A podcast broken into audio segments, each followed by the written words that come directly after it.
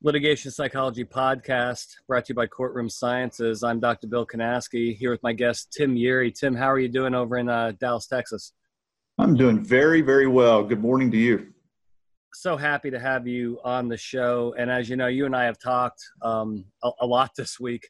Um, uh, and you're in the trucking industry, and we really want to dedicate the month of May to to getting the word out to the trucking industry on um, you know updates strategies uh, try to get the industry talking more. It's a very unique time for the trucking uh, industry. Can you tell us a little bit about about your company your background and kind of your role in the in the trucking industry? Because you're not a trial attorney. We talking to a lot of trial attorneys on their perspectives but we really want somebody from more the um, the insurance side of, of things and, and coverage. Tell us a little about your background Right. So uh, I guess originally to start out, um, son of a truck driver. Uh, my dad's been a single unit owner operator my entire life um, till his recent passing in February.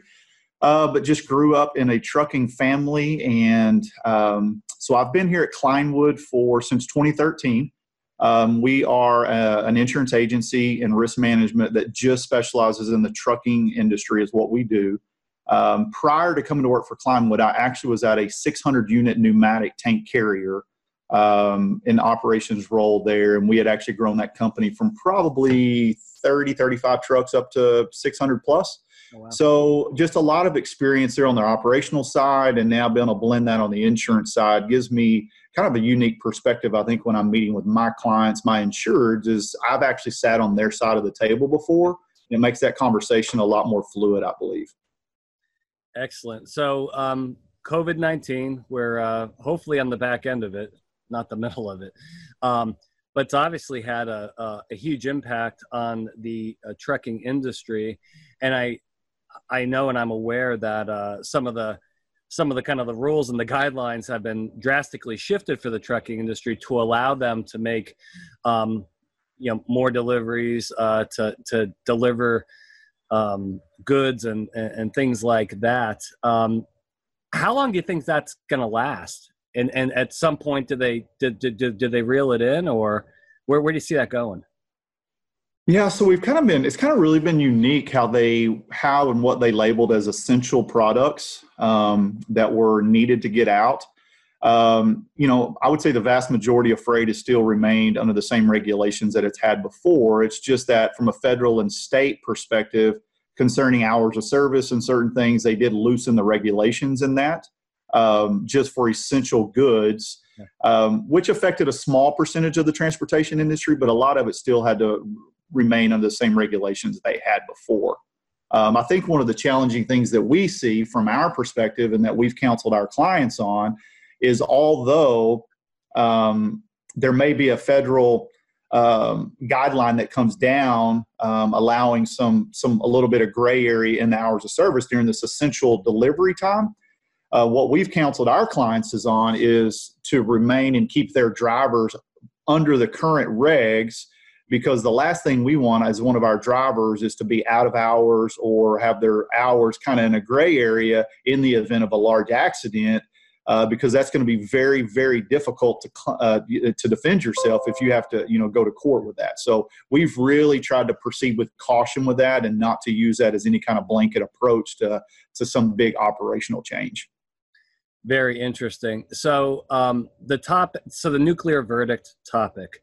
Um, does this topic just not scare you to death? I mean, you, are you like up at night losing sleep because some of these nuclear verdicts, particularly in the trucking industry. I mean, it's put some companies out of business. What? How, how have you at your company? Have you guys been communicating, talking about these nuclear verdicts and the types of things that you can do to to avoid them because um, they're bad. Right. That is a daily conversation we have with every insured that we have, um, and, I, and I don't think that's going to go away anytime soon. Um, you know, we're most of my work is primarily focused in Texas, although our firm is national and uh, we do stuff all over and I travel a lot. Um, you know, it's every every town, every city you go in on the interstates. I mean, there's billboard attorneys everywhere, everywhere. that call us and we will, you know, we'll sue the trucking company for you. Yep. And you know, I think that's the big challenge that we continue to see. And and I look at it like you know we had the asbestos run back in the '80s, and now now that that kind of dried up, now let's we've really put a target on the trucking industry. And the sad thing is though that we look at it, and and I say this coming from a trucking family, that much of the trucking industry. Um, we, we don't do what we should to guard ourselves to start with. Um, and we're almost giving the other side ammunition a lot of times um, because yeah. we're we're not following our own policies and our own procedures, and and and we vary a little bit on that, and they they will use those things against us. Oh yeah, um, on several of the cases I work on, trucking industry. Um, it's hard not to cringe when going through whether it be the employee handbook or policy and procedures and the language used in that type of documentation can really set you up for disaster particularly if it says you know ensuring safety is our top priority above and beyond everybody. If that's plastered all over your internal materials uh, can certainly can certainly lead to trouble. Tim i'm going to share my screen with you and i want i want to play you something. It's it's it's short. Okay. And this is something from our nuclear verdict webinar that we do it's a short video. And so what I did, can you see that? Yes. What I did is I went on YouTube and I just put in the search box nuclear verdict. This is the only thing that came up. And I want to talk about this because I do think that the use of technology in the trucking industry obviously it, it's evolved over time and it's getting very very sophisticated but i want you to listen to this message and then let's talk about it okay perfect Today we want to talk about a pretty disturbing trend that we're seeing throughout the industry, which is the rise in nuclear verdicts. Yet another carrier has closed its doors. Uh, doing something about the nuclear verdicts against fleets in the industry. Thousands, five to 10,000 jobs have, have been eliminated from these carrier pools as well. It keeps happening. This is the eighth major bankruptcy this year. We've seen about 3,000 trucks leave the market. They've got these programs in place, they've got technology in place, and they walk the walk and talk the talk you have to have the people in place that are going to monitor it. In this day of technology, where you have all this information that's preserved on a computer system somewhere, then it aids in preventing those spoliation claims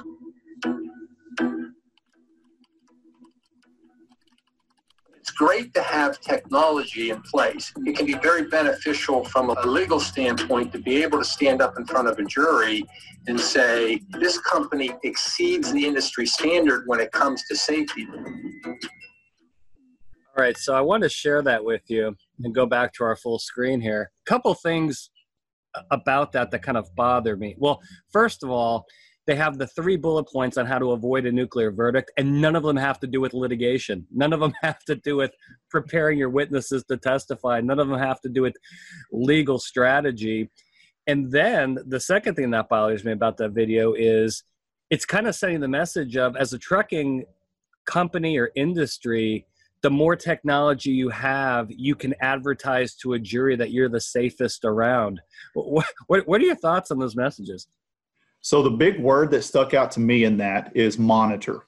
Yeah. There's one word that they said. So we can have all the technology under the sun, everything known to man. But if we are not monitoring that and using that for coach for a coaching tool and to actually improve our scores, improve our policies and procedures, and to to have corrective criticism within our own organization, because um, I find that a lot is, you know, companies may have technology and but they're not using that as a tool. And, and i think that is absolutely crucial. And there's a lot of things that we promote and we really want to encourage our carriers to do. But with that i'll always tell them if you don't have the personnel hired to to monitor and to use this as a coaching tool then i would rather you not get the technology. You need to have the personnel ready to utilize it. If not don't spend the money on it because you're it's just fluff at that point on several of the cases uh, that I'm working on currently in the trucking industry, it seems like technology cuts both ways, uh, particularly with the use of the uh, the in-cab um, vi- videotape and dash cameras. And, and, yeah, the dash cam uh, and, and, and, and GPS. And so when there is an accident, I mean, nine out of ten times now you have a full video. Um, right of of it. Ha, what has been the industry talk ab- about um, technology um, I guess in some ways it's a real positive, but in other ways can be a real headache when it comes to litigation, right? So I think there's several ways to look at that, and this is a I think a constant argument that we could have on both sides of the fence. Um, you know, historically, when you look at commercial trucking accidents, uh, 70 plus or minus percent of those are statistically caused by passenger cars. So the idea would be that the dash camera is going to help us on at least 70% of those, showing that we're not at fault. And then we've got, you know, another 30% to deal with, and that where we are at fault. And what I have seen um, is is looking at those. If we are at fault, well, let's own up to that. We have we have the data, we have the footage. We're at fault. Uh, let's settle the claim and let's move forward. And and and you know, and let's let's just deal with this like we need to instead of dragging this out for three or four or five years in court. Just making the claim and the cost just continue to, to accrue. So I think that's one of the things that I look at most is even those who were at fault, I think they could actually settle cheaper just because we just need to own up to it. We messed up. It's on us. Let us do that. But the other 70% so outweigh that just yeah. because we're able to. And we've seen that with a lot of our clients, Bill, honestly, is because um, a lot of those we have the ability to download and share with a roadside trooper on the side of the road at the accident where you know oh, wow. we have a four-wheeler that pulls over in front of us and brake checks our truck and we rear end them and our driver said, "This is not my fault. Here's what happened." We can show the trooper the video footage. That's amazing. We'll not get any any violation, any citation, no roadside, nothing, because the trooper is going to look at that other guy and say, "Man, what in the you know what were you doing?" Wow. So it, it becomes a very valuable tool when you have that real time data to work with. That is absolutely amazing. I did I did not know that. Um, pretty pretty amazing stuff. A couple more points before we wrap up something I find very, very interesting um, is how the role of meteorology has played in the, the, the, the trucking industry. Mm-hmm. And I know that some, some trucking companies have meteorologists on staff. Right. And they're the ones making the calls because so many of these accidents are weather related. Um, how do you see that issue as far as decision making as far as okay does does this guy get on the road when it's okay it's 32 degrees there may be a 20% 25% chance of snow how do you see companies making those calls and, and, and is, is, is it a pretty united front across the industry or is kind of is every company doing things a little bit differently in that regard I would say every company's different in that regard. Obviously, I think your larger fleets have the ability to staff someone like that, um, to have the resources to do that, and they're able to track that nationally and really track their drivers um, then I think you see a lot of, you know, because a lot of the trucking industry is made up of fleets that are 10 to 50 trucks, yeah. um, a lot of smaller fleets that make up the vast majority of it. And so when you look at those, I think one of the key features in that is what I've seen that's been the most, uh, um, I guess, fruitful, if you will, is the number of drivers to a dedicated dispatcher and what that ratio is. Because the the idea is that dispatcher you know if he's only if he's dispatching 10 trucks or he's dispatching 100 trucks how much more time is he going to be able to spend with a lower number and so i think that's where a lot of fleets kind of work through that as an internal model of you know and and that varies too. Are they are they long haul? Is or you know are they moving from california to the east coast and they're going to have that same load on for four days? Or are they regional and they're going to have three loads today? So that that driver ratio per dispatcher i think really plays into that a lot. And it's and it goes back to with the weather is it a regional or a nationwide company? Because there, there's a lot of factors that can go into that. So um, you know i think just from a fleet standpoint it, it, varies very very widely and greatly of how how they handle that internally. Makes sense. Let's wrap up with uh, my favorite topic uh, reptile. Um, the reptile uh, tactics and the plaintiffs bar um, practicing those tactics uh, i think has had the trucking industry in their crosshairs for some time. And uh, unfortunately have been really successful. Uh, and i think a lot of the nuclear verdicts that you're seeing uh, many of them are driven through these reptile tactics. Is is that a discussion you're also having internally about how to identify uh, when you have a case where you know the reptile uh, tactics are going to be used and, and maybe taking some um, extra steps to try to uh, help get ahead of it because what I have seen in the trucking industry is by the time everybody figures out they're getting reptiled, it's way too late. And then Right. the the ability to settle a case at a reasonable r- amount goes out the window. And then when you try to settle, they're like, "Oh no, no, no, no! We are going to the courtroom," and that's right. where they're going to double there. What what are some of the discussions on reptile that you guys have been having internally? So that's kind of been a passion of mine, and it's funny that's yours as well for the, for several years now. Just diving into this subject because I was very fortunate several years ago to actually get to go to uh, a, a plaintiff conference, um kind of under disguise for a couple of days. Um, you know, and it was just very interesting to see some of the strategies and uh, the you know the how they would maneuver stuff and how they would teach each other to do this. And i remember just sitting in that room just shaking my head at this. And but they they're very intentional in what they do. And i think the plaintiff side has been very strategic in building kind of a cooperative group amongst plaintiff attorneys Yeah. uh, to roundtable a lot of these claims where i don't see that on the defense side as much. So i think the plaintiffs definitely are several years ahead of us in this game. And if if you want to call it that. And i think they're they've really really refined um, their goal and how they're going to walk you through this path. Like you said you don't even realize you're walking down this path until it's too late. Um, but i believe they start that process early on in discovery. They and they they walk it all the way through. I'm actually early next week with one of my clients. Where um, we're walking through some uh, deposition training because they actually have one of these coming up here real soon. And it's going to be a lot of those questions like how, what, what are we doing here to prepare for this? How, how are we going to have these discussions and what do i need to look for? But i think that's uh, it's very important i think that motor carriers need to understand what's going on. Uh, one of the biggest things that i um, took away from that plaintiff attorney conference that i went to uh, speaker after speaker led with this one sentence if you dig deep enough it's the trucker's fault. Wow. and they would say that over and over and over and it kind of become the anthem that they led the the conference with. Um, so I, I really do you know and, and it goes back to what i said earlier about an individual's companies their policies and procedures. I think it is so crucial that that we review those and we find those often to where a motor carrier's had the same policies and procedures for three, four, five years. Well, a lot of their operations may have changed. Maybe before they were hauling dry vans and now they're hauling reefer freight, or maybe they're pulling a pneumatic tank, or maybe their operations have changed.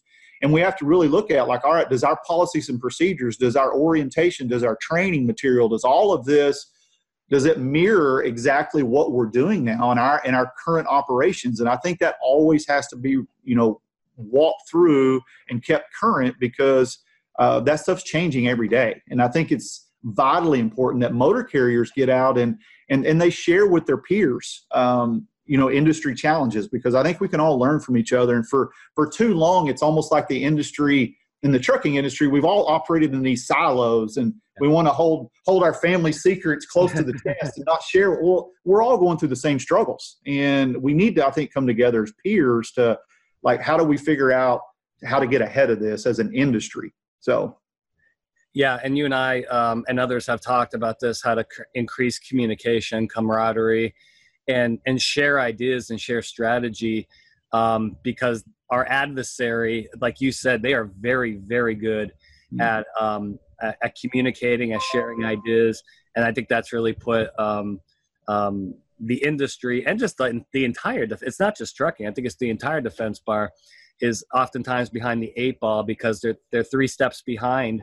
And until the uh, communication uh, improves I, i'm not really sure um, we can get ahead of the get, a, get get ahead of the bad guys here so. Yeah, You know, there's one thing that I think is really neat about the time we're in right now. I mean, if we want to find a silver, silver lining, I guess, in the COVID and down in the oil prices, and obviously the country's just kind of in a in a different state of mind right now. One, one thing that I think is absolutely important. Um, when I was a little kid, um, just thinking about driving down the road, and and you can picture some little kid giving the truck driver the horn, and you know, and the trucker honk. Well, back then, I mean, it was really a different state of mind to where the trucking industry and a truck driver, it was a notable career to be a truck driver. That was that was a, it was Yeah. yeah, it really was. And for now, you know, the industry as a whole, um, there's a lot of negativity that goes with the trucking industry. And, and and what I think is what really what's really a neat position we're in right now and we see it on social media. We see it from President Trump. We see it from all the governors that truck truck drivers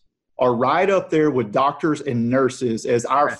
frontline heroes. Yep. And I think we need to remember that as a country. And you know, when as as the world and the country opens back up and traffic gets busy, we've got to understand that these truck drivers are delivering the very commodities that each of us want to survive on every day. And I just, you know, I just look at that and think, I, I don't. I don't want our country to look up in 30 or 60 days from now and have short-term memory of where we are today. The- These guys are crucial to our economy, and we need to remember that. I think that's going to require an industry public relations effort that's really sustained beyond COVID 19 to get that message out, um, to have more of that feel good message out there. Because otherwise, you know how these juries are and how people are. You know, Right. what, what have you done for me lately? Lately, And, uh, very, very, very short term memory. Well, Tim, thank you so much for being on the podcast. Be safe out there in Dallas, and we'll make sure to have you uh, back on as things progress. okay, sounds great. Have a good day. Take care, bud.